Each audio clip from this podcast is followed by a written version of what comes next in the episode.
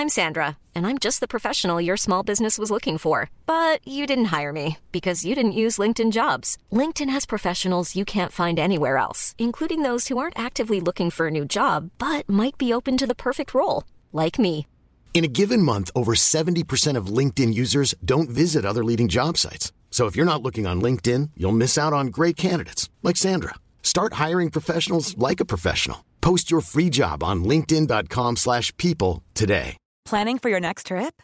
Elevate your travel style with Quince. Quince has all the jet-setting essentials you'll want for your next getaway, like European linen, premium luggage options, buttery soft Italian leather bags, and so much more. And is all priced at 50 to 80% less than similar brands. Plus, Quince only works with factories that use safe and ethical manufacturing practices. Pack your bags with high-quality essentials you'll be wearing for vacations to come with Quince. Go to quince.com slash pack for free shipping and 365-day returns. Hey there, it's Michele Norris. I'm host of a podcast called Your Mama's Kitchen. When I travel, I'm usually looking for a way to find a taste of home when I'm not at home. And one of the things I love to do when I am at home is entertain. And Airbnb allows me to do that. When I was in California recently, I rented a house that had a great kitchen. And when we were sitting around the table, we we're all thinking, we're in someone else's house. Someone could be in all of our homes as well. If you have a home, but you're not always at home, you have an Airbnb. Your home might be worth more than you think. Find out how much at airbnb.com/slash host. What do you think, Steve? I'm sure we both have our stories. What do you think? Madonna, Madonna. I was like, oh, is this shit gonna happen all night? Like, are we gonna have to? Why are they doing this? This week, a double bill.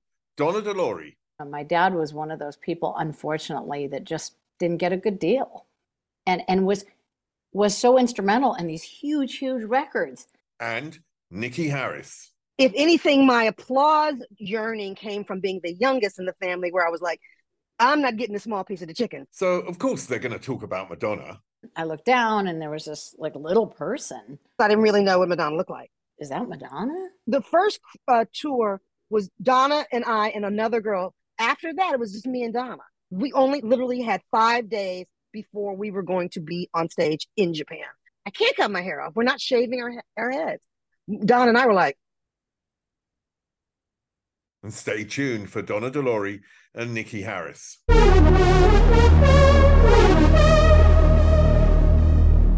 Donna De Lory and Niki Haris, welcome. Do you know it is 30 years, 1993, that I think was the girly show where we did that little interview for MTV? And I was watching it today. Oh, that's right. and I'm thinking, why have I got old and you two haven't? You haven't gotten old. What are you talking about? You haven't. I've gone red. Look. There's some gray here. There's some grays here. Look at this. Yeah, mine is definitely, mine is definitely, you know, in a pile of flour in my head. So we're good. No, but you, we're good. you good. two look. You two look Mhm. good. First of all, Donna, maybe I can start with you. bec- Well, you're both from very musical families, um, and uh, and brought up around music, I presume. And Donna, your father, Al De Lory, of course, Mhm. was a very famous and successful um, musician. Can you tell me a, a little bit about your family life in terms of music? What you were surrounded by? Wow. Well, I I remember my parents divorced when I was pretty young, but but I just remember this old upright piano that was always in our house that my dad used to play and do arrangements on, and I used to sit next to him at the piano. And then when my parents divorced, my dad was doing more. Uh, he was producing, but doing a lot more like movie soundtracks and things. So I just I always remember him, you know, either composing, being at the piano, writing music, or being in the studio, which was super fun to be with him and all the artists and musicians and things. And then I started, as a kid, I started jumping in and singing on a lot of his sessions and singing backgrounds and things. He worked with Just some very famous musicians. Were were famous people around your house? Was it sort of commonplace to have well-known people or well-known mus- musicians at home? A lot of a lot of songwriters. You know, I went to my dad's on the his house on the weekend, so there'd be, you know, I just remember Karen Black. Do you guys remember Karen Black, the actress? Mhm. She used to like lay on our couch and watch movies. I remember that. Um, and and just songwriters that were around, you know. I mean, my dad, you know, he worked with a lot of different people like Jimmy Webb and, you know, all kinds of people. Um, but but it was more when he was doing he was arranging for Paul Williams, you know, for his concert. My dad would do string arrangements and be at like the Universal Amphitheater when it was outside. I remember that very well. Um, and then going to him, going with him to movie dates and string dates. When we moved to Nashville when I was 16, he was doing a lot of string arrangements on a lot of country records. So that was super fun to be around those artists. So, Niki, for you, your father was a jazz musician.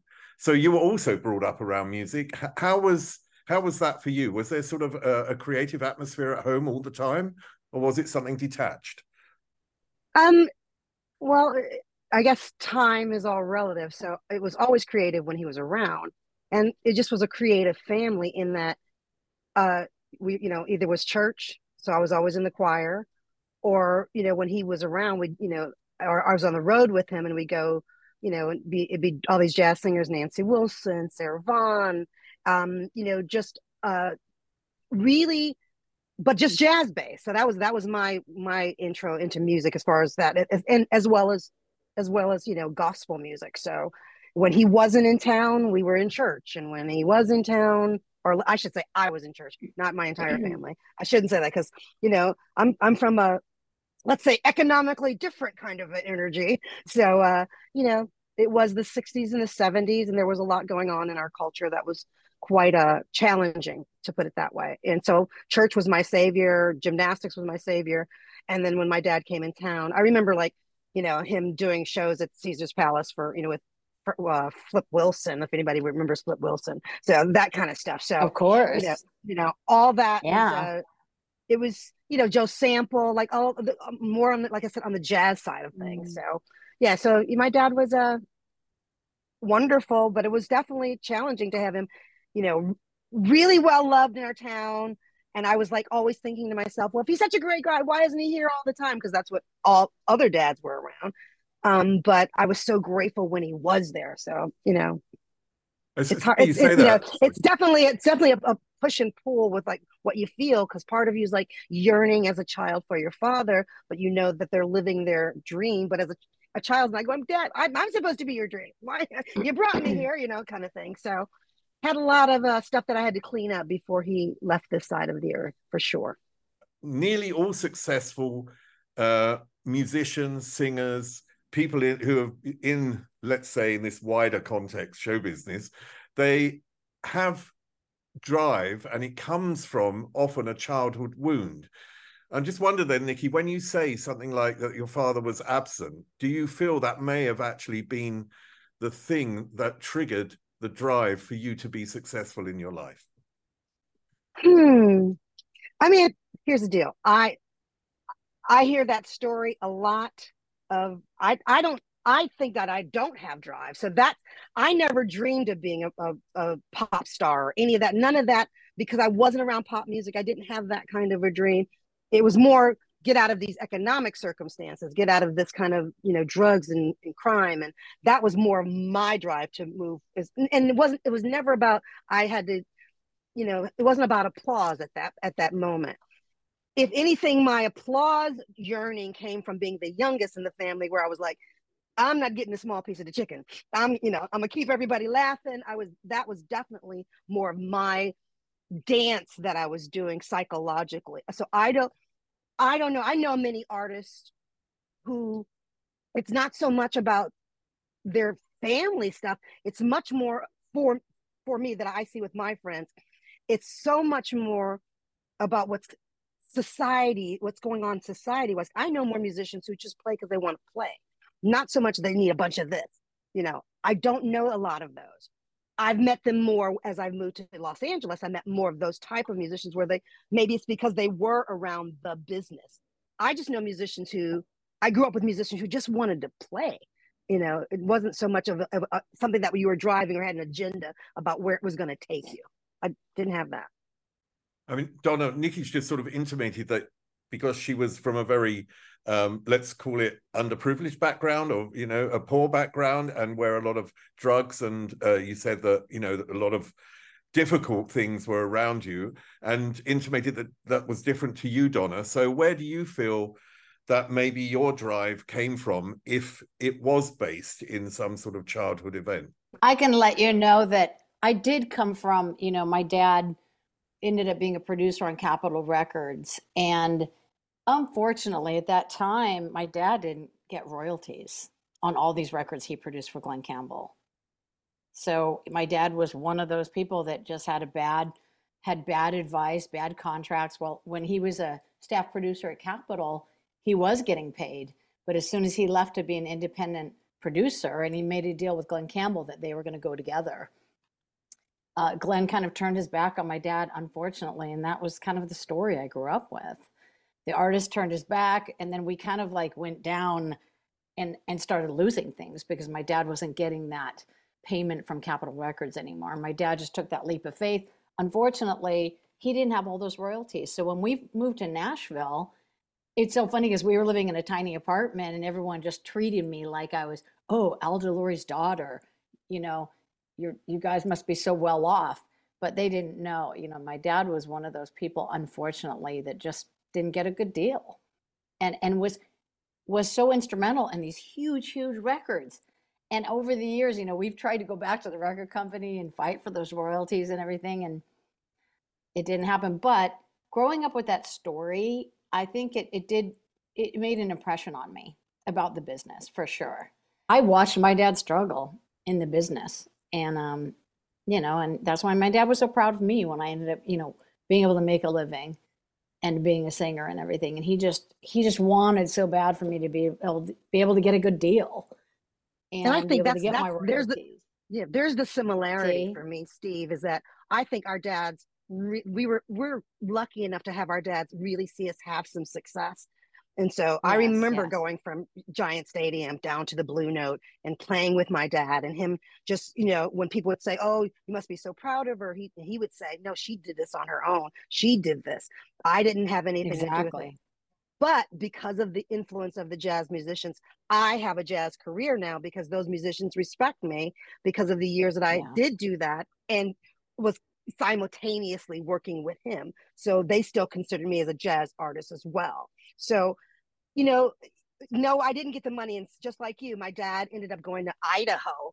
And, you know, because the deal was so bad at Blue Note that he was just like, they found him in a hotel, you know, playing in, a, in the, the lobby. And it was, it was, um, Ella Fitzgerald ex-husband, you know, Ray Brown on bass, who said, "No, you're coming out of there," and he ended up being taking Count Basie's place in the Count Basie Big Band and doing these albums with Ray Charles. But that was at the very end of his life, you know, and you know, but he str- struggled a lot.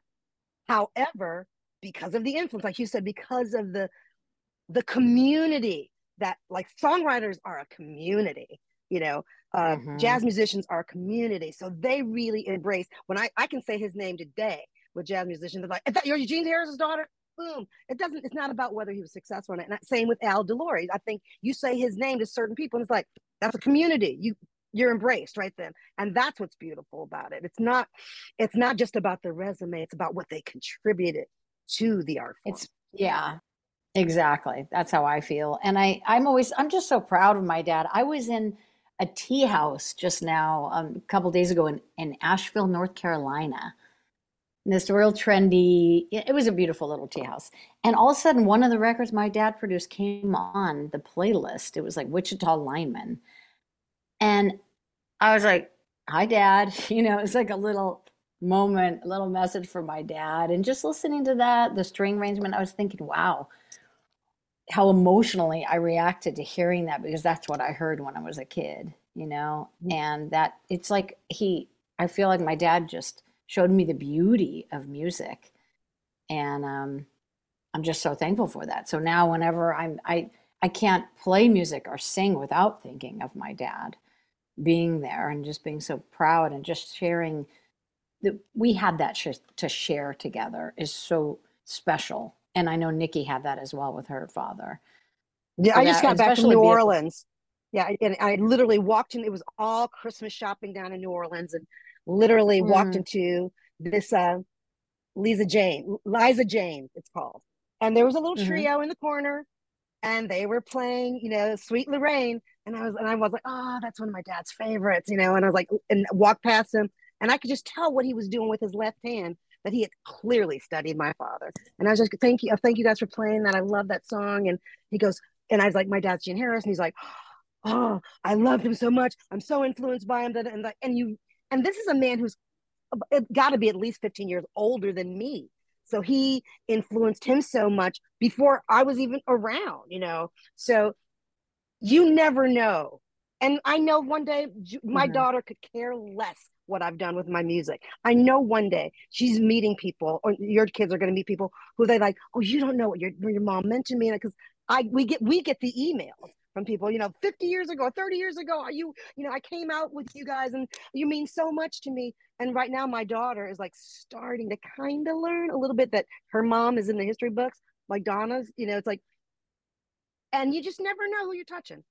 I always feel like if they, if you have very successful par- parents, it can be harder to create a success of your own life. I mean, I haven't got successful parents, so I don't know on a personal, but I do know from friends who have felt a little bit in the shadow of their parents, but you obviously haven't. I think it's also called redefining what success is. So if you have parents mm-hmm.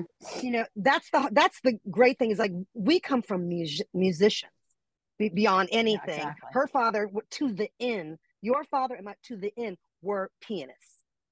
At the end of the day, yeah. they were absolute pianists, and they wanted like, literally piano, to like the day, right before they died. They were. My dad was playing like a key, just jamming in the key of A minor. You know, it's just like yeah, okay. Yeah. Cool. Yeah, that's that was the, that was their love light. That's the thing that you know that made them breathe. And so I think when you live your life in that kind of an art form and decide that that's what is really your breath of life, it's not about all the time financial success. So I never felt in the shadow. If anything, I felt like there's no way I'm going to try to be a piano player because my dad was so good. Maybe that part that was a shadow I may have been in, and I, I was like, I'm I'm never going to play as I good felt, as I felt I never, the same way. I started taking right? piano as a kid, and I didn't keep. I mean, my dad just like blew me away. Right. Yeah. I, I felt that same way, Niki. I mean, I, yeah. I would sit down and write my little songs on the piano, but and my dad would say, you should learn more chords and theory and everything. And I, I don't know. I just kind of rebelled against it. I'm like, Dad, right. I like my little chords. you know. and I remember always thinking he would. My dad would say to me, especially as I was singing more jazz, he's like, "You got to learn how to play for yourself." And I was like, "The songs I sing have too many, like you know, adult chord changes in them." And I'm like, "I can't. I'm, I'm just gonna hire somebody who plays really great." I, Dad, I can't do this. And he's like, "No." You know, and start t- turning me on to different singers who play a little simpler. That it's important and it opened up how I would sing. He would say, he'd say to me, "You got to learn how to." Well, I agree. Yourself. Yeah, but you can play upright bass. You can. so, oh, don't you tell that story, young lady. Um, yeah, I, I, I saw Niki again, pick up an upright bass. You and she la, la, la, la. My main thing is like I'll go back to I don't I never felt in the shadow of my father's success. Sometimes I have my shadow was the talent. I wanted i want to be excellent like he was. I want that. That's the shadow for me. Is like I'm, that's the alluring thing i'm chasing if i'm chasing anything. Because the good news is that i think don and i also come from a generation which was much more spiritual based. So the, the fact that i mm-hmm. we know that even with the lovely music that we do it's not my source. My source is so much deeper than even my music. I swear i know that about me. It's like it's in my breath. It's how i choose to live. It's in the food i eat. It's in so many other things. So and that's a story that my father didn't have because my father came up through segregation. And so he, his story was a lot more different. So the way he approached and walked through his life was a lot different you know and we just have a different story to tell. I'm grateful for the part that he gave me. However i'm even more grateful that i come from this this section of the book that we get to talk about what we do from a place of of knowing of knowing. And i know that what i do is not who i am. I know that. Niki. I know hmm. I want to ask you something. I wanted to ask you, it just came to my mind that I remember one time, like as an adult, sitting like after having sung with my dad a lot, you know, one time he came into town and we were singing from a songbook. And at one point he he turned around, he said, You know what, you really are a great singer, Donna. Mm-hmm. You know, and that like he was recognizing that I also was a musician. And then that right. was, you know, I may not have played like him, but acknowledging that was huge. And huge. And sometimes, you know, he would acknowledge it and not say it. But I just remember those words of my dad saying, you know what? You really are, you really have a fantastic voice and you really have such a great talent. Mm-hmm. You know, that was different when I was a teenager trying to prove to him that I could like sing his songs and sing on his sessions and stuff. But later, it was so beautiful to them seeing us become artists. Right. And, and, and maybe Donna, maybe right. we're having our side, maybe we're having a little, uh, you know, therapist moment right now. Maybe what Steve was talking about that because that was our father's that place of of of you know creating was our father's joy that as their child as their offspring we understood to get in that light that lights them up we needed to come through that part of the light for them so in that respect yes steve you are correct some of our drive i would try to find mm-hmm. another word but uh, some of our you know motivation is uh, motivation, definitely yeah. yeah motivation is is definitely was for a while was centered in really wanting and loving the idea of our fathers accepting us because like i did the, my father's last four records with him and i knew by the last one he he loved playing with me he we loved you know i loved his playing so much so that when he passed i had to get a female because i could not even look over at the pianist unless it was a you know girl because it would remind me of my father too much so and I knew that that was something I was never going to have happen again. You know, looking over there and seeing my dad playing. You know, you know all those moments when you start thinking of like what Natalie did with her father, Natalie Cole, like that mm, that you could put your voice together with your father. I know how beautiful is and that I wish concept, Niki.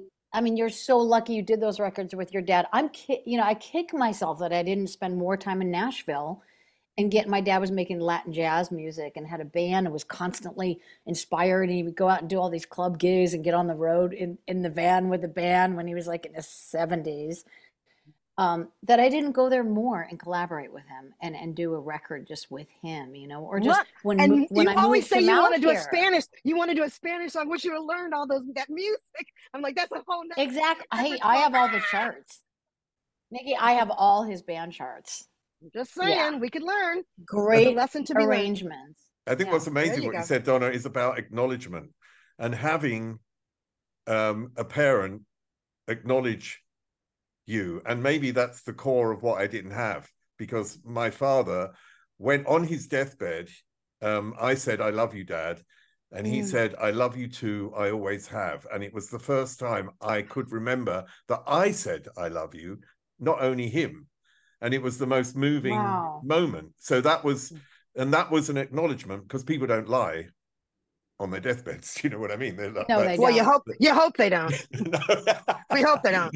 No, exactly. Depends on how much they're hanging on to. Yeah, yeah. yeah. And, and, isn't that beautiful for you? Yeah, but I want to get onto something else because when I was thirteen, I remember watching um, I think it was Top of the Pops or something, which Niki will know very well, which we both know probably. And um, David Bowie um, was on Top of the Pops. And for me, he was an identification figure because as a young gay teenager, there is this flamboyant at the time, openly bisexual. Later, he said he wasn't, but it didn't really matter. It was just yeah. this identification figure for me, which said, you know what? This small village isn't for you. There is an outside world where people will understand you and where you'll be accepted. And I just wondered for both of you, and maybe Niki, you can start. Um, were there identification figures for you? Because as a person of color, uh, you know, an African American in in America, it's it was an era where there weren't many identification figures on TV or around. I mean, you know, I'm your, you know, 60-ish, you know, uh, black American woman who, yeah, grew up on with TV, you know, so my if I was identifying with as far as somebody the way somebody looked and you know what they were doing as far as the in, entertainment business, obviously Diana Ross was, you know, like the first time I saw her on television on the Ed Sullivan show, just like, you know, first of all, to all the kids out there, Ed Sullivan, that's a TV show. A vari- it's called a variety show, you know. So we grew up in a variety. I get my dog. Uh huh. Grew up with variety shows. Um, you know, Diana Ross. Quite frankly, Diahann Carroll. Diahann Carroll was huge for me. Julia, watching Julia on a, on a series was huge for me. Um, it's funny and, you say Diane Carroll because everyone everyone always says Diane Carroll. There's something about her, and it was her innate beauty and class, I think, as well, that sort of carried uh, this over. And it also it, gave. It's, it's like Sidney. It's like Sidney, where it's just like, okay, it's undeniable. She's one of those where it's just, it's like, okay, what do you do? You just throw your, you throw it down. It's mic drop. She's one of those mic drop people, you know, like like Lena. You know, I mean, Lena was, you know, obviously older, you know, but for me, when I started, you know, the Dorothy Dandridges, all that kind of stuff for me, but that's still all entertainment. What, you know, even the local, you know, newscaster in my, you know, out of Chicago was, you know, huge for me. Like that was, and comics, Moms mm-hmm. Mabley, you know, like just being funny was was huge for me. Musically speaking, in my small, small town, my heroes were the the kind of hip poets and the hip like you know they were pots they were potheads and they hung out near the jazz musicians but those were kind of my heroes as far as they weren't hookers and drug dealers. They were just like the they were still potheads. They did like their weed who were the identification figures for you then donna my sister started singing before me. My sister was eight years older. She started singing professionally, you know.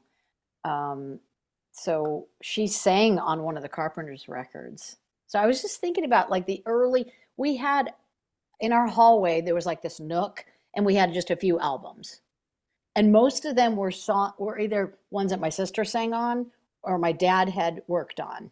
So it'd be like Herb Alpert, one of his records uh, the Phil Spector stuff, like the Crystals, the Ronettes, you know, so all this stuff that he had done at the Beach Boys, Pet Sounds. These were like these records, the music that I love so much.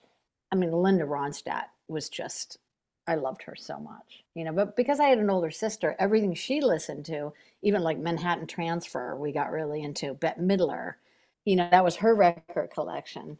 So I, I, I loved, you know, my TV shows, variety shows Cher. You know, I loved to watch performers, women that could um, be funny and, you know, someone like Cher, be more of like an actress. And I think, I think when I was thinking about doing this in my life, I thought more along those lines um, of being a performer, but I was really, really shy. And, um, and I loved, I mean, just all the singers that were popular at that time. Um, you know, I wasn't, I didn't really get into R&B until later. Uh, I got into dance music next because my brother is a year older and he was always a dancer. So we would start getting into disco dancing and go to going to the clubs, early hip hop, um, and getting into uh, you know a lot of the dance artists at that time, and um, later on discovered got more into R and B music. It, it, probably when I was out on my own back in LA and a, a record producer and writer, Brian Elliot, who wrote Papa Don't Preach. He would hire me on his demos. He'd say, you know what? You need to sit down and spend a lot of time listening to Etta James, and you need to sing along with those records. He's like, this will be so good for you as a singer. And and I started listening to a lot of Aretha and, and Etta James, and um, he was right. You know, that was something I didn't get so much growing up to listen to those kind of singers. So it was really important. I would be remiss if I did not bring up, and I think for both of us, when you mentioned Cher, you and I still refer to the two of them, is Tina, Tina Turner. Yes. I would still, yes. I would be extremely yeah. remiss if I didn't say that she was an influence. I mean, you know, because as far as mm-hmm. I'm concerned, that's that's all that the Beyonces and all that. That's just the Tina Turner of their this era to me. You know, that's what I see. You know, it's just it's yeah, the flipping of the hair and all that. I was like, oh, we can do all that. Whereas Diana was more tight and clean and pretty. Tina actually mm-hmm. used the mm-hmm. entire physicality of her. And I did enjoy that, as many did, as thousands did. So I want to get onto your careers today, but I've got to go through, mm-hmm. you know, the big M. uh, and Donna, oh, yeah. Um, it, your connection to Madonna came through um, a boyfriend, Gardner Cole. Can you tell me how that connection came about?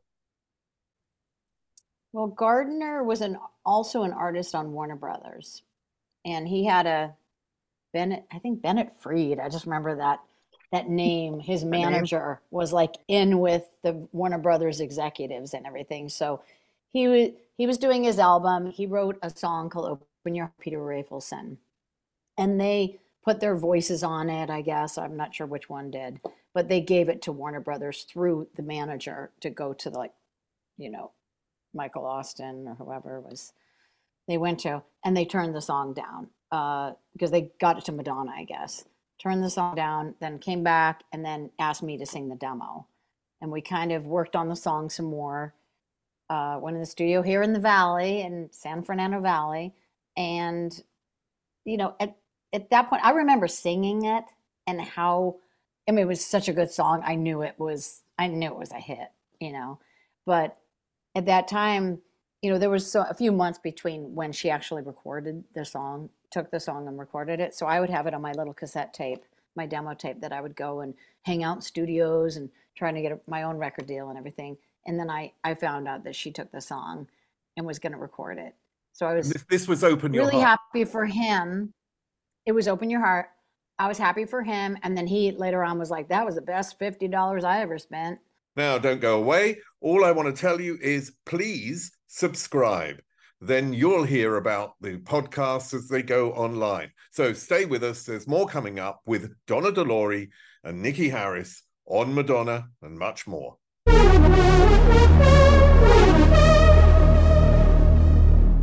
I used to sing along, you know, when her songs would come on the radio, and I knew, you know, we had a the sound of our voices. I think you know, Niki, this is so funny because I know her and I both sang along, as we all did probably, with early Michael Jackson records, and really influenced by. Uh, that was. Hold on a second. You and I must make it on these yeah, I know. We must make. Mm-hmm. Yeah, that's that's the difference in when you let go of the Michael Jackson records and go to the Aretha records. It's a whole nother way of singing. oh, but uh, huh? It's true. It's like it's it's you know you anyway. go ahead. Sorry. Go ahead. But you know, like Ben, the two of us need no more.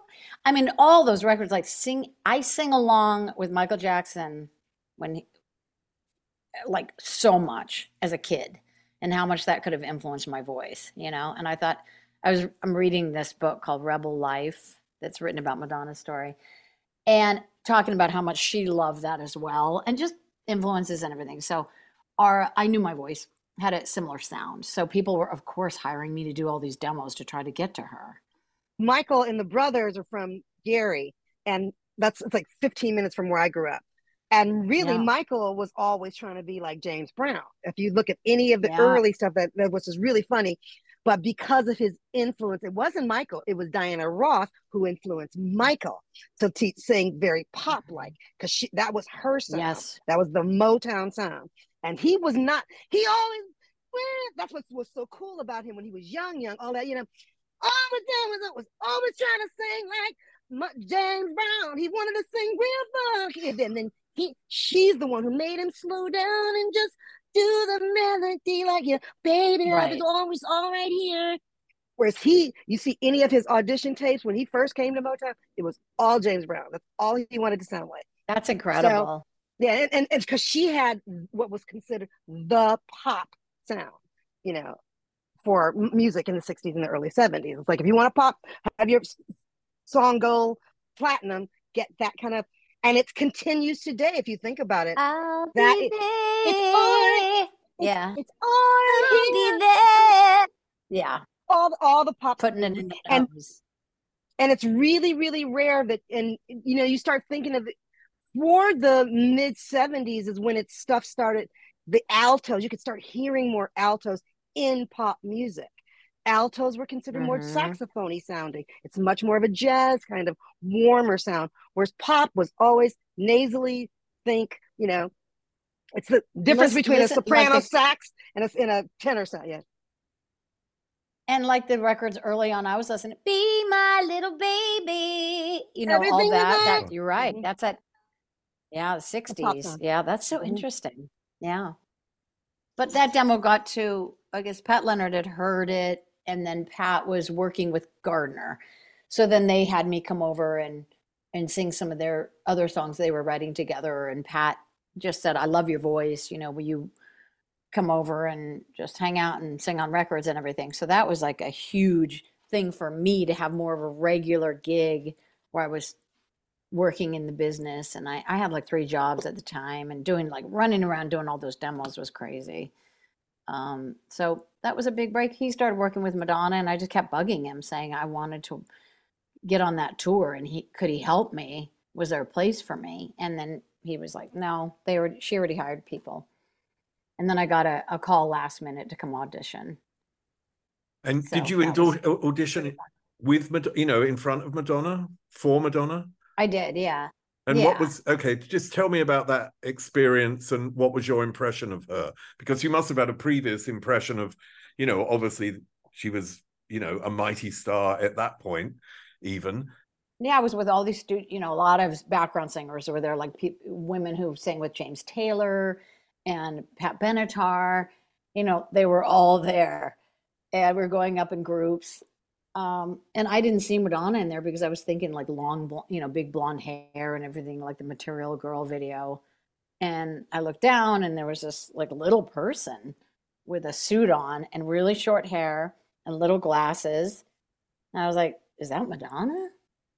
and then all of a sudden she starts saying let's get going you know and i heard her voice so uh, come on let's start and got just got people down in groups and and luckily pat leonard stopped us when we were singing in our group because we weren't sounding that great and he asked madonna and i to sing the bridge to la isla together.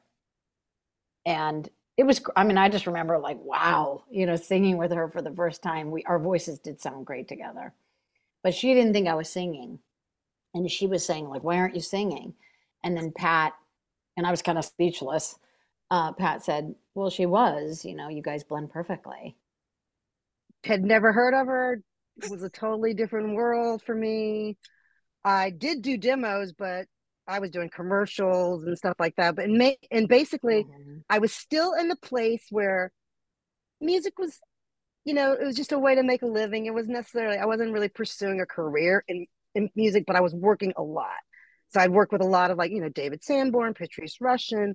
But my main, if I don't, wasn't doing anything else, I could always go back and do the Righteous Brothers. You know, I'd done Anita Baker. I'd done, I just, and it, I was still was, I had no plan. Let's put it that way. It was just no plan. And I was in Vegas Mhm. and Bill Medley got a call from Freddie DeMann saying they needed somebody who could sing and dance. And I had done tons of Disney stuff, so I was a very, very quick study. And um, One size fits all seemed like a good idea for clothes Nice dress. Uh, it's a it's a t-shirt. until you tried it on. Same goes for your healthcare. That's why United Healthcare offers a variety of flexible, budget friendly coverage for medical, vision, dental, and more. So, whether you're between jobs, coming off a parent's plan, or even missed open enrollment, you can find the plan that fits you best. Find out more about United Healthcare coverage at uh1.com. That's uh1.com. Millions of people have lost weight with personalized plans from Noom, like Evan, who can't stand salads and still lost 50 pounds. Salads, generally, for most people, are the easy button, right? For me, that wasn't an option. I never really was a salad guy. That's just not who I am. But Noom worked for me. Get your personalized plan today at Noom.com. Real Noom user compensated to provide their story. In four weeks, the typical Noom user can expect to lose one to two pounds per week. Individual results may vary. Basically, I we was I think was we had been off the road with Anita, and Anita Baker's musical director Bobby Lyle said, "They're looking for you or someone like you. I'm going to pick you up from the airport." Basically, and he picked me up from the airport. I went there, still having the job with the Righteous Brothers in Vegas, and I just knew I had a show, a seven o'clock show. Got there and it was like 200 girls, and I knew I had a week to learn 17 songs and I had to fit the costumes. So in the car, little cassette tape, I'm learning these songs on the way to the gig. I mean, on the way to the audition. And I just knew I didn't have any time. So I went up and I was like, I got to go first. I don't know what all these people I got I, I, got a job, you know. And I was talking to Debi Mazar, thinking I was talking to Madonna. Because mm-hmm. I didn't really know what Madonna looked like. And she's like, Oh, that's not me. And she goes, You gotta go over there and da da da da da. So from then on, like they had me sing with Donna and Deborah. And I think I danced a little bit, but not much. I think once we sang together and I saw she, she, we looked Debbie's, they saw I could wear the costumes. It was like, okay, we're done. Let's go. Because we only literally had five days before we were going to be on stage in Japan. So, what was your impression of each other at that moment? Because I, well, you know, I knew, I knew Deborah. I knew the other singer, and I also knew the singer that I was replacing. So I knew, I knew how they sang. So I knew if we sang together all the time, and I knew if I could sing with them, we could do this. I did not know Donna. Donna and I had a real connection on that tour. And I think it was because we danced. We were dancers and we liked to dance. We're performers. Yeah. Whereas yeah. Deborah was really a great loved... singer, but not really a, the dancer per se. Where she, where she and I enjoyed dance classes. We enjoyed all that stuff, sweating all night long on, in the clubs. Those are things that, you know, made us happy. So we got we yeah. got a good connection from that tour. Was it a shock to suddenly be in this Madonna world. You know what I mean? Like, you know, you're you said you, five days later you go to Japan. There's it's it's a circus in a way. It's a massive well, I don't mean that negative, I mean possibly positive. It's a worldwide circus where the media its spotlight is on everything to do with Madonna. So I just wondered how difficult that was at first to get used to. I remember Niki when we we arrived in Japan, and I remember walking down like when we got off the plane and we're walking down this long hallway, and there are all these Japanese schoolgirls and photographers, and I remember mm-hmm. seeing them there and just looking at all the Japanese schoolgirls and wow, you know. But then all as we started walking and moving forward, and I believe we were behind Madonna, the photographers start coming like at us and towards us. Mm-hmm and mm-hmm. I just, I definitely remember Deborah, Deborah, there were like Didn't some, like you know, there was some, some tears going on there. I mean, we were kind of mm-hmm. scared. Like we mm-hmm. hadn't never dealt with any energy like that. We didn't know how much they were going to come towards us. And, you know, Madonna's just walking, you know, with her people and we're just like, ah, you know. I'll be really honest with you. For me, it never the pop like even seeing the stage being built i was like this is cool but i'd done a lot of productions up into that point so production was not anything that was like oh i'm so you know impressed i mean i it was being on stage the first time we were in japan and the breath of the people in the stadium mm-hmm. that for me was more of like oh yeah, this is. Di-. I was like, oh yeah, this is different than, uh, than an R and B show. This is different even than a Vegas show. This is different than a Disney thing, you know. And Disney productions can get very, very grand with a lot of moving parts. Um, it was that doing that show, like I said, the whole oh, this is dangerous. You know the the moving parts on the stage, that kind of stuff. Where it's like, do we know what's going? on? A lot of times we're moving in the dark Whereas stuff like that, we were outside happen. too.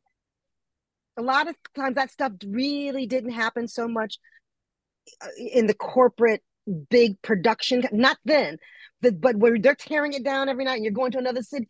That was what was weird. I was like, is all these screws in tight? Is everybody going to be, you know, the mini blinds coming on us with the wind? I was like, did anybody check this first? Did anybody check the conveyor belt? Make sure we're okay. Um, that's when I started, and and then not going to the hotel and hearing people, Madonna, Madonna. I was like, oh, is this shit gonna happen all night? Like, are we gonna have to? Why are they doing this? Like, we're gonna be. They got the ticket. Wait, you know, I didn't get that part of the pop stardom stuff. Yeah, and that was what was yeah. like, okay, this is different. Like usually that was what you heard from like the Beatles and the boys. Like Michael, I got people were like Michael Jackson was the one person I knew that people were still doing that kind of stuff for. I'm like, they're out here like boys and girls are out here screaming for this girl for this woman to sing. You know, uh, all right, let's do this. Um, Yeah, we didn't that know was odd to me. audience was. Yeah, I had no idea. We'd be, I remember being on the tour bus at the end of the show. You know, we run and wait on the tour bus for everyone to get on the tour bus in Japan. And I remember Shabba-Doo was like, look, you know, and we had to try to get out of there before the mobs of people got out of the stadium that would possibly like surround our bus. Like we had Right. to get out of there. And he's like, they're coming, they're coming. And we'd watch these people, you know, flowing out of the stadium and then we'd get out. Yeah. yeah, and for me, all- Shabba-Doo was the pop star. For me, that that was my pop star. That's who well, I knew. definitely. Yeah. from Soul Train and from the Breakin' movies. I was like, he's a pop star. Yeah. I'm like, how come they're not coming after him? Like, I'm like, oh well, this is why. Okay, you know. Tell me about Madonna's work ethic. Where do we begin? I mean, Yeah, because she's I've famous for never, this work I could ethic. just say I've, I've never worked with anyone that worked that hard ever. And, and, and with the getting up in the morning and training and working out and then doing the, Well, that's the I mean, closest. thing that's how you know she how always wanted she to be a it? dancer. Yeah, I knew she always wanted to be a dancer because that's the only people I know who work that hard, well, or that disciplined, I Mhm. should say. Because that was the thing was like when I was doing the Mhm. broth soup, I was like, she doing all this just to sing some songs? Like, why are we like? I thought this this is I can do this in my sleep. It wasn't like we were doing arias and stuff. Like I know, you know, opera singers who are very very particular about what they take, but she was so particular about the type of spice she would have in the broth soup. No bread, da, da, no dairy, and that's what the first time I had even heard of singers who do that. No dairy, no da da da da. da, da, da. I want to be this kind of diet. I, I was like, what? What? What's going on with all this? That's when it was like, oh, she's an athlete. And she used to try to tell us, you know, you guys got to, yeah, we are athletes and you have to train for this. And I remember in rehearsals, there'd be like a life cycle there. Like mm-hmm. we get on, or a Stairmaster or something. And we would, I remember getting on there and, and riding the bike and singing at the same time to try mm-hmm. to get the stamina to when you're breathing really hard to be able to still sing. Right. She's one of the first singers that I know, or just female performers, female performers in general, that I remember going to myself, okay, that this is what sets her above apart from the other ones to me. Because you know, I had done Mhm. Whitney's, I had done Whitney's first couple of records, and I was like, I never thought of her as an athlete. I was like, she's a great, amazing singer, but I never thought of her as an athlete. Um, maybe you know, maybe that it was when the the changed from the so much more dancing came in and that's why janet and paula that like they brought that whole like you got to be in shape that almost cheerleader kind of energy to it Mhm. Whereas madonna took it a whole nother other level and it's like okay the body's got to be impeccable. The you know every every everything was at the highest level. That was the thing that was different for me. And after doing anita it was like great singer never never thought of her as an athlete. Aretha never thought of her as an athlete you know like that was she changed the game for singers for me as far as that kind of stuff. Because i think michael made madonna that's what madonna wanted to be like michael as far as i'm concerned. She wanted his management she wanted mm-hmm. all if that i want that kind of career. But madonna made janet step her game up made all these other artists step their game up. She's like okay well this is how we're doing it. If they can do it, we can do it. You know, and we happen to be Don and I happen to be at this place where, come on, girls, you believe in love. I got something to show you that, and that's what for me turned it like, okay, it was the first time I cared about my body. It was the first time I really cared about like everything had to be top notch, and and she brought that she brought that energy to me. I loved it. The you know the diet on. I mean, I always loved the private chefs and where they were into like the vegan diet and. You love the um, private know, chefs, darling. One time I tried to. And what can I say? I love the macrobiotic food. I used to on Yeah. the last couple tours I did with her. I had to like, I had to like beg, you know, like her macrobiotic cook. I had to constantly be like, "You "Got any extra for me?" Because it Mhm. was so good Mhm. you know and i knew that's what i would need to like really keep me healthy on the tour you know i was like i'm down with this diet like throw some extra my way you know um tried to i tried to work out with her in the mornings a couple times and it was just too much too much running for me but that it always blew me away that kind of discipline and everything and um I always wondered like what's what's our body going to be like like when she's like doing this and and running and everything and and um you know in the future because I I'd grown up dancing in dance classes and I'd already seen a lot of my dancer friends ruin their knees all kinds of things like that you know because they would just do anything and they had to do anything for jobs. As the tours went on you know, we watched her like be so disciplined and be such an athlete and everything, but we were we had to start we had to take care of our own bodies as well. And we realized right. there were certain things we couldn't do. Well, for me because we didn't want to hurt ourselves. Yeah. Yeah. I I know I mean, and I'm looking back at it with a 62 year old mind now. At that point in my 20s and my 30s and moving into my 40s, I knew that the conversation I was having with myself about myself was changing and and mm-hmm. for my own mental health and for my own real health inside my heart health that i had to i had to re-language what i was saying to myself about myself because i was literally i didn't get to grow up in this time period where booties and all that people are buying stuff that look like mine you know i didn't yeah. have that and you know as adult women don and i have had to have that conversation now whereas like i beat myself a lot up through through those years trying to make my body look like that way and be thinner and it's like no i was a gymnast i was a, a dancer i was thick you know i ran 440 relay and, and, and i had big thighs and it was what it was but I was constantly trying to make my hips narrow. I want them narrow. I want my butt. I remember her making jokes about girls with big butts, and I was like, "Does me? Does that count at me too?" You know, I'm like, ah. Um, she was saying something. I won't even say who the actress was. She said about her big butt, and I was like, and I knew my butt was three or four times bigger than hers. I was like, well, I'm right next. I'm like, what about how it made me feel? And so, a couple of years of doing that to myself, you know, and I knew once when the tours would end and we would just be in the studio, I was just a little bit more relaxed with myself, tried to be at least. So, but you by were, the time, definitely. you know, or six months before I knew we were about to tour again, I you know, all that conversation started again, all that beating myself up again, all, you know, and then once you have an injury, as you well know, Donna, it's just like uh, my body, by, by the time you got into your 40, I was like, my, my body was like, okay, we can't keep doing this.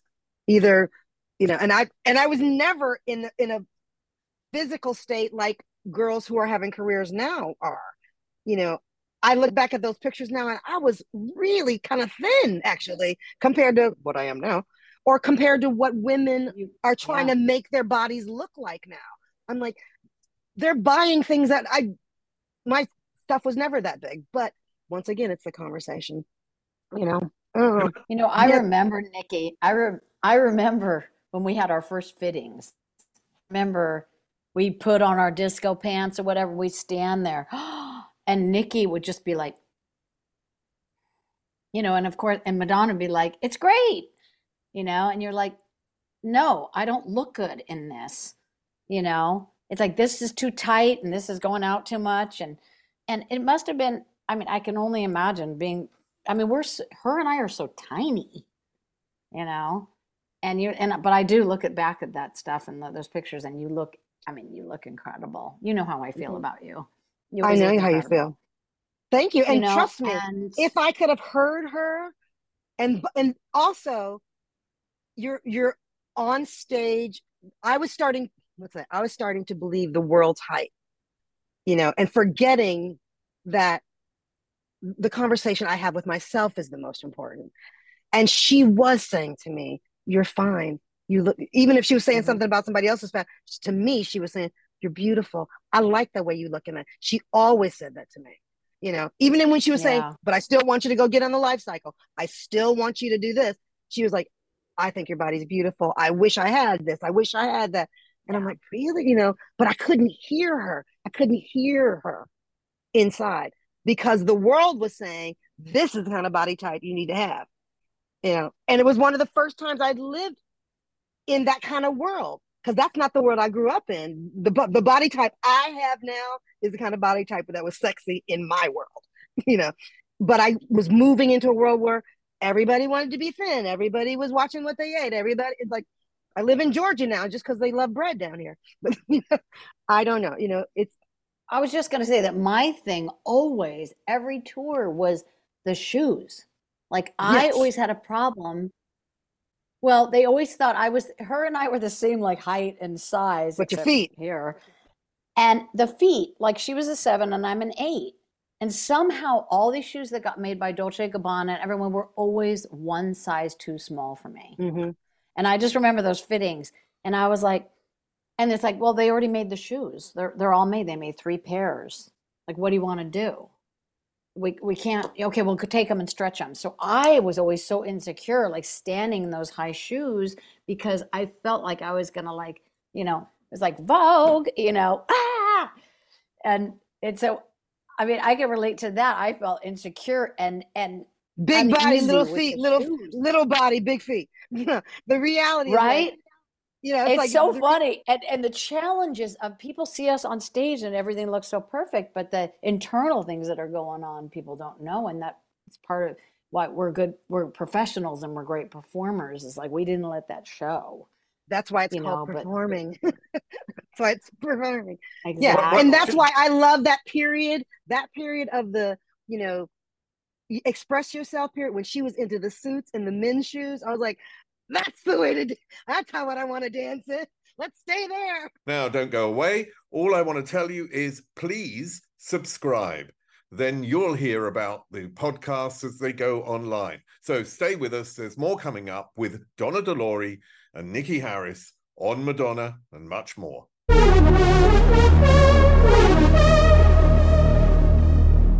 What about when Yeah, when. Madonna's always pushed the boat out? She's always, um, for her art, she's always gone to the extreme direction, and sometimes with amazing impact. Sometimes you have the feeling that it's just to make a, an over the top statement or whatever, but really sometimes it's been about art and about what she wants to do. But I'm sure there have been Mhm. points where you've both said, I'm not sure if I want to be part of this have there been points there and have you been able to stand up to her and be able to say well i'm not doing this What do you think, Steve? i'm sure we both have our stories What do you think? Are you looking for dirt, Steve? This sounds like you're. i'm not looking for dirt i'm looking no no i'm not looking for dirt because i mean i love madonna so it's like I We haven't love her worked with too. We love I her haven't worked with her closely, and I'm absolutely certain because I've interviewed her, and she's not bloody easy. you know what I mean? It's like there's no, easy no. ride with Madonna, and I don't believe No. there's any easy Mm-mm. ride for anyone who works with Madonna, and that can be a good thing because she's a perfectionist. She wants it her way, and completely her Yeah. way. So my point is, there is always going to be a point where she wants it her way, and you're saying, "Hey." I, I think you mentioned to me years ago about like a prayer, you know, and that was a problem for you with your beliefs.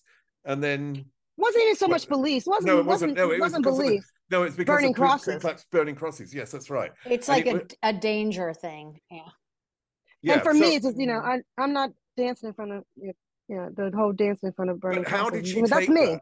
How did she take that when you say it? That's what I just wanted to know. No, it- I think she was cool. I mean, you know, it, I don't think she, she was insulted because she still wanted me. You know, when we did music, she was pregnant and she was like, "Call me up last and do do me a solid. Come and come do this video for me."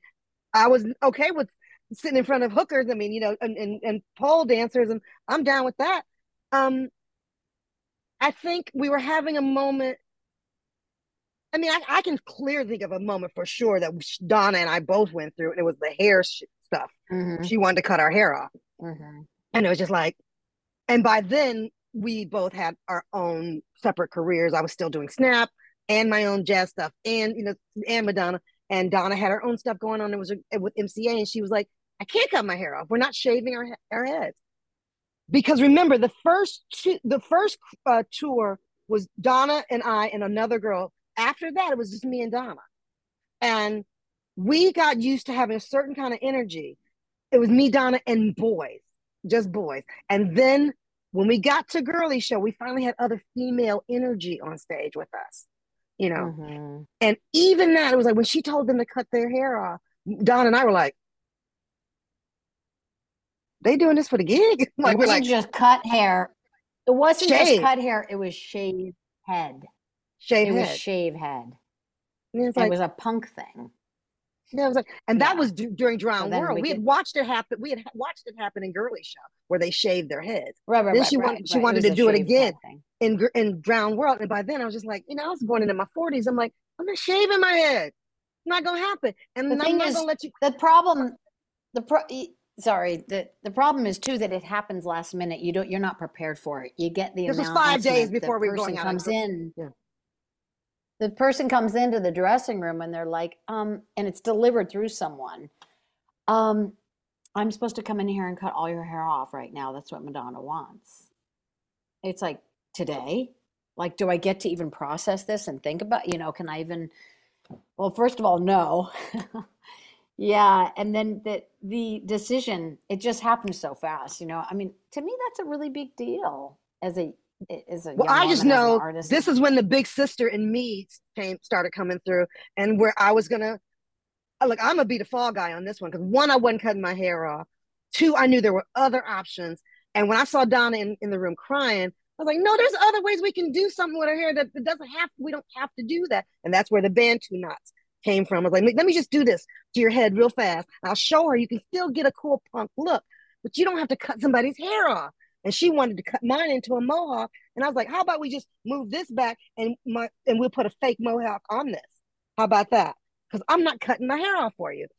But this is the process of you know starting with somebody where they're becoming a superstar being a superstar watching the the uh, court as i call it the court the senate change people are Mhm. around julius caesar and they believe that they can talk to you as if they are julius caesar where you've been in the court from back here It's like you don't get to talk to me that way you don't get to come in the room and make Donna cry. I was like, no, this is not. We're gonna fix her hair and we're gonna make it happen. And if Madonna want to fire me, we got five days before we leave, and she ain't gonna fire me. So be mad at me if you want to, whatever.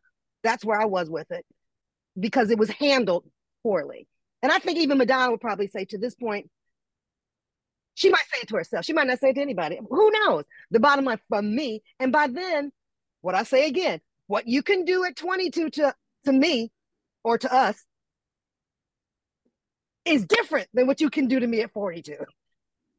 And what somebody can mm-hmm. say to you at 22 and how they talk to you at 22 is different than how they can talk to you when you're 42. I'm, it's just, and if it's not, then something's wrong with you. Because I'm like, I'm standing there, I'm like, wait a minute. As far as I was concerned, by then, Don and I had proven what an asset we are. So don't come in my room five days mm-hmm. before I'm about to leave and tell me I'm cutting my fucking hair off. Now you got me mad a little bit. Like I got attitude. Yeah, that was a Oh, yeah. that was a tense that was a tense it was very moment. tense. And it was just one of those like there's no I would say like can we talk? Can we get together and talk about? There was no negotiating, that kind of a thing. Right, and- so Niki really saved the day on that. And I remember you're like I didn't care how hard she pulled my hair. It was like just make it. And she's like and I was at first I was like, ow, and then she's like, I'm telling you this is gonna work. And it was brilliant. It and did. it worked amazing. And thank God. Um, She liked and, it? You know, and we would we would try to be there for each other, supporting, and and me with you with the costumes too. You know, Well, because we knew the shift, Um, we knew sh- to the shift was changing. You know, at two Yeah. Brutus, there was a lot of little Brutuses and Caligulas moving into the Senate who were vying to get near Caesar, and it was just like I wasn't used to that. I had never been a part of that. I'm a very in your face, very direct. When I want to say something to Madonna, we said Mm. it to her. Now we had all these obstacles we had to get through. It just was a different way of being, a way of being. And because I was getting older and I knew these were real relationships, I'd laid in the bed with her, watched her go through, I don't know, you know, through a divorce and have breakups and cry. And that, you know, it's like, now I can't talk to her because you said it. I don't even know who you are. You knew, you knew here. You telling me what I can and cannot. And I'm now I'm, I'm looking at you side eye now. I'm looking at I'm looking at this whole situation side eye. So, and like I said, for me, when I could feel my heart shifting in do I want to be here? Like if you're not gonna talk to me and you're not gonna be that way, be respectful to me for all that Mhm. we've given to this situation, then either you and I need to talk or then we need to chill out for a minute. And when I saw tears, and I was part of the because of that was that was part of my issue. I was starting to be nasty because I was feeling I was being nasty mm-hmm. to Donna. I was like a lot of stuff was starting to make me feel. I was like, oh, it's like y'all want to be nasty to me. I'm I come from nasty. if do you think you're nasty? I'm from the hood. No, I'm not to be nasty too. But when I started being nasty to people who I really love, no, I don't want to do that. No, I don't want to do that. That's not who I'm trying to be. It's not. And so I knew that things were shifting for me. you know? So I just want to ask the final question about Madonna, because what do you think Madonna, for both of you, this is, what do you think Madonna learned from you?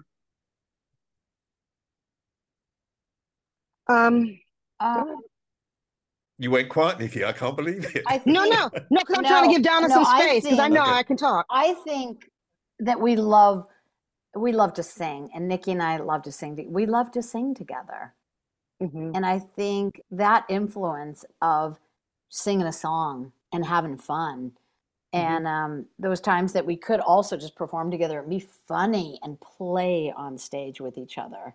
Yep. Um, I think that's what Madonna. I don't even know if she learned that from us, but I think that's what she will, will always remember with us. Because this celebration tour that she's doing right now is exactly what she and I and Donna would do together. Sing along. That's all this is, is just a big sing along that she's doing.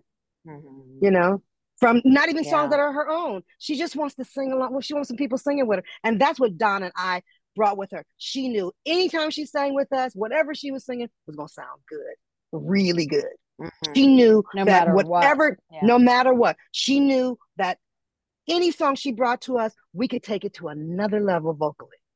She knew that she trusted Mhm. us, that we could add a part or try this, and she knew that we knew the flavor that she needed. That's what I believe we brought to her, and I think we brought to her believing that she could sing.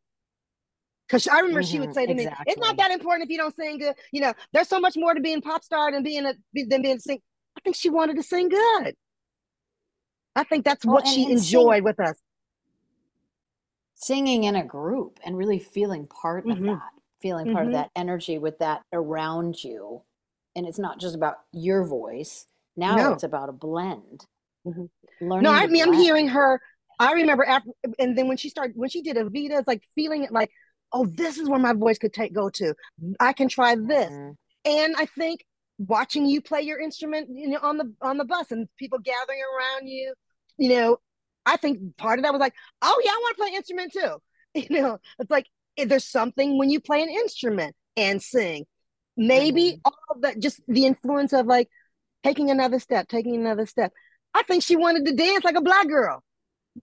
That's you know, Mhm. she wanted to dance. She Yeah. wanted to dance like. So what? I don't know. It was me that thought it. I don't know if it was me. I won't take that credit, but I know it was my culture. It was definitely my Mhm. culture that she was influenced by. So, what did we bring to her? A whole hell of a lot, and and ditto, and and vice versa. She brought us a lot too. So, you know, I think like so many great systems, sometimes there's different cogs that come in and will mess, mess it up and change the, the vibe of the machine. You know, it's like you put the wrong screw in somewhere, and it's like all of a sudden the machine is just going a little bit different than it used to go. I think she knows it and I know it. Um, we could get back on the stage tomorrow and it would be amazing. It would be amazing if we just do what we do. And that's why she's doing, I think that's why she's doing what she is less, she don't want no pressure. Let them dancers dance all around her. She just get out there and just sing her song. And that's what we brought to, Madonna. She knew she was Yeah, safe and just have a good time. You've both That's had what it is too. It's that joy in the moment, trusting just being in the moment and the joy and the playfulness. And I Mhm. remember like Niki, you would crack her up so hard. And just being being able to trust that and being able to sometimes once in a while get out of that structure and just play. Mhm. That was super Yeah. fun. I saw Yep. her learn. I just want to ask because both of you have had also um, very successful solo careers. And well, you have.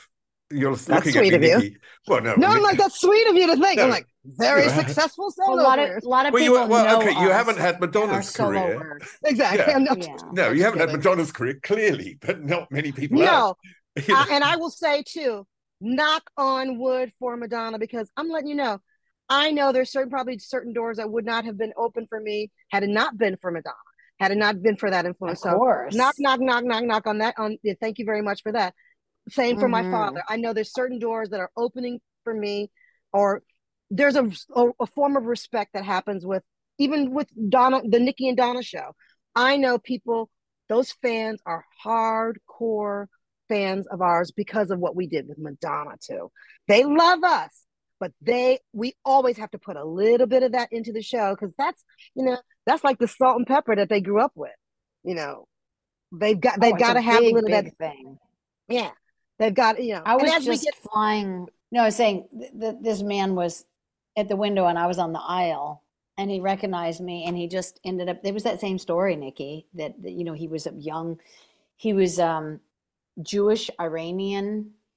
Mhm. And as a boy growing up, you know, after seeing the movie and what, what it meant to him, I mean, he just was like, mm-hmm. you know, tears in Oh, his yeah. eyes and and you meet a 50 year old gay man a 50 year old gay man who comes up to me you know in airports and they're like or or i cannot go to atlanta airport first of all because any black gay boy is like coming up to me going "You- i was you i remember i were i was niki so they they knew all the choreography the Exactly. I'm like i'm like you can i'm like even i don't remember that choreography you're a 50 year old gay man don't do that no more why are you still knowing this shit but they were like no because I'm, I had this my friend and, sh- and and he was Donna and I was you. I was always you. And so I just want you to know what you meant to me. And then I'm like, hey, that's because of her.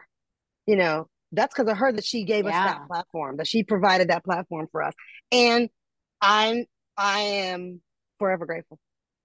Yeah. The fact that yeah, the fact I mean, to have, that we still get phone calls that you know once again as long as they want to say my joke my joke though now you know is like hurt you know i never i never really wanted to be a, a, a pop star as they say or superstar that was never Mhm. any driving force for me because her thing was like oh what do you want to do niki you just want to you know want to play at parties for the rest of your life and i think to myself now but that was her she was in her 20s when she said that to me so now i'm like i'm like yeah that's all i want to do i just want to play at parties for the rest of my life and because I'm, that's all and I'm that's all we really do that. Yeah.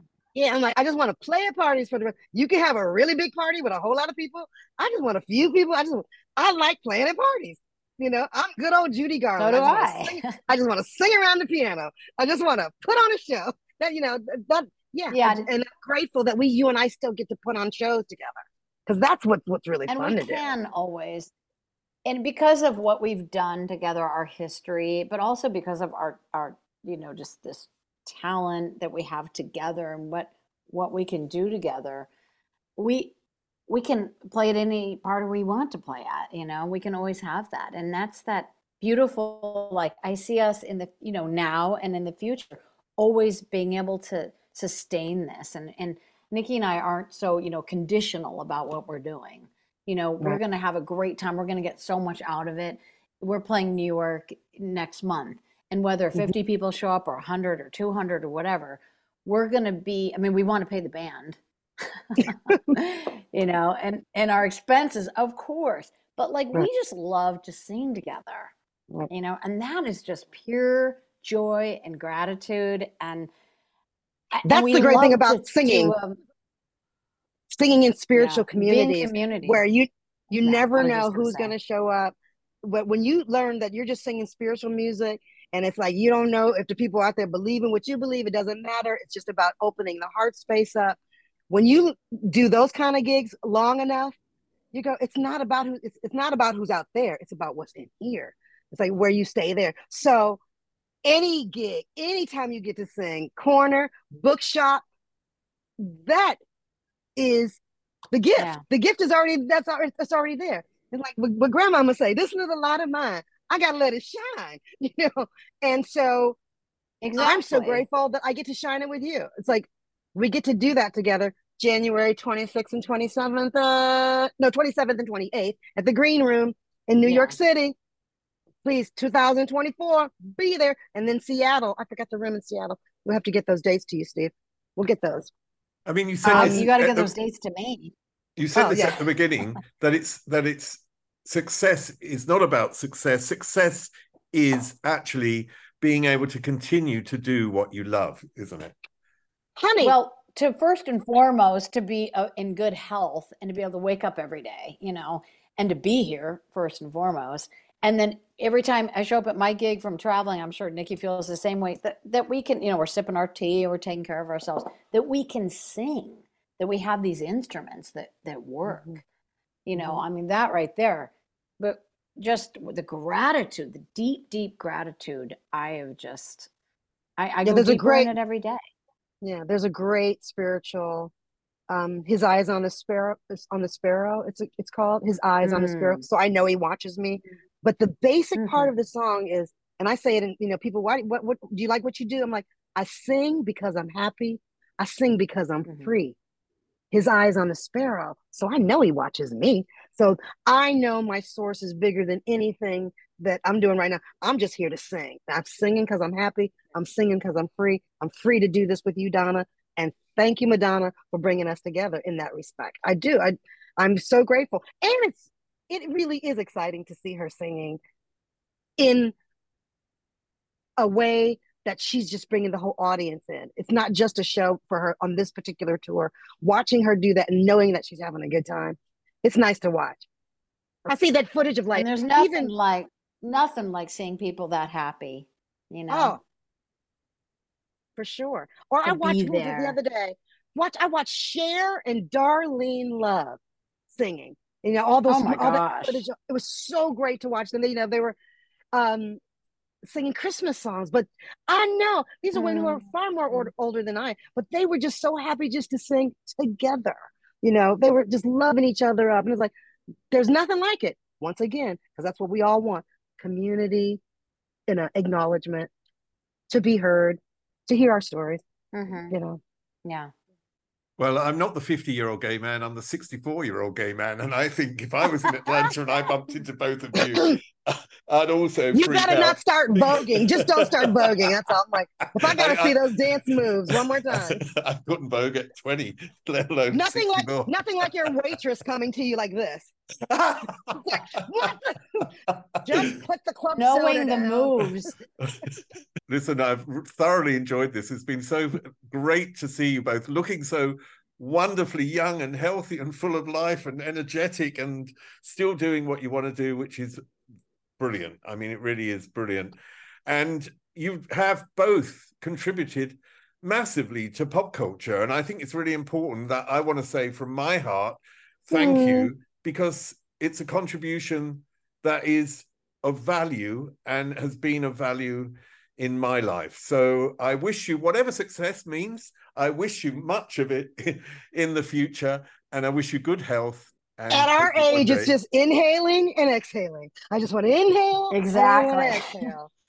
That's success Going for me. That's a great day. gig. Right. That's the that's a great Yeah. when you're on this side of the dirt, that's a great day. Up there is an interview I recommend. Down there is where you can find all the podcast interviews. And here is where you can connect.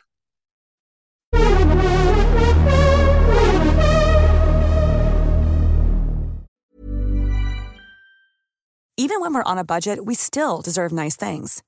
Quince is a place to scoop up stunning high-end goods for 50 to 80% less than similar brands. They have buttery soft cashmere sweaters starting at $50, luxurious Italian leather bags, and so much more. Plus, Quince only works with factories that use safe, ethical, and responsible manufacturing. Get the high-end goods you'll love without the high price tag with Quince. Go to quince.com slash style for free shipping and 365-day returns. Mother's Day is just around the corner, and it's time to pamper the special moms in your life. And what better way than with Osea's limited edition skincare sets featuring clean, vegan, cruelty free products that are safe for your skin and the planet?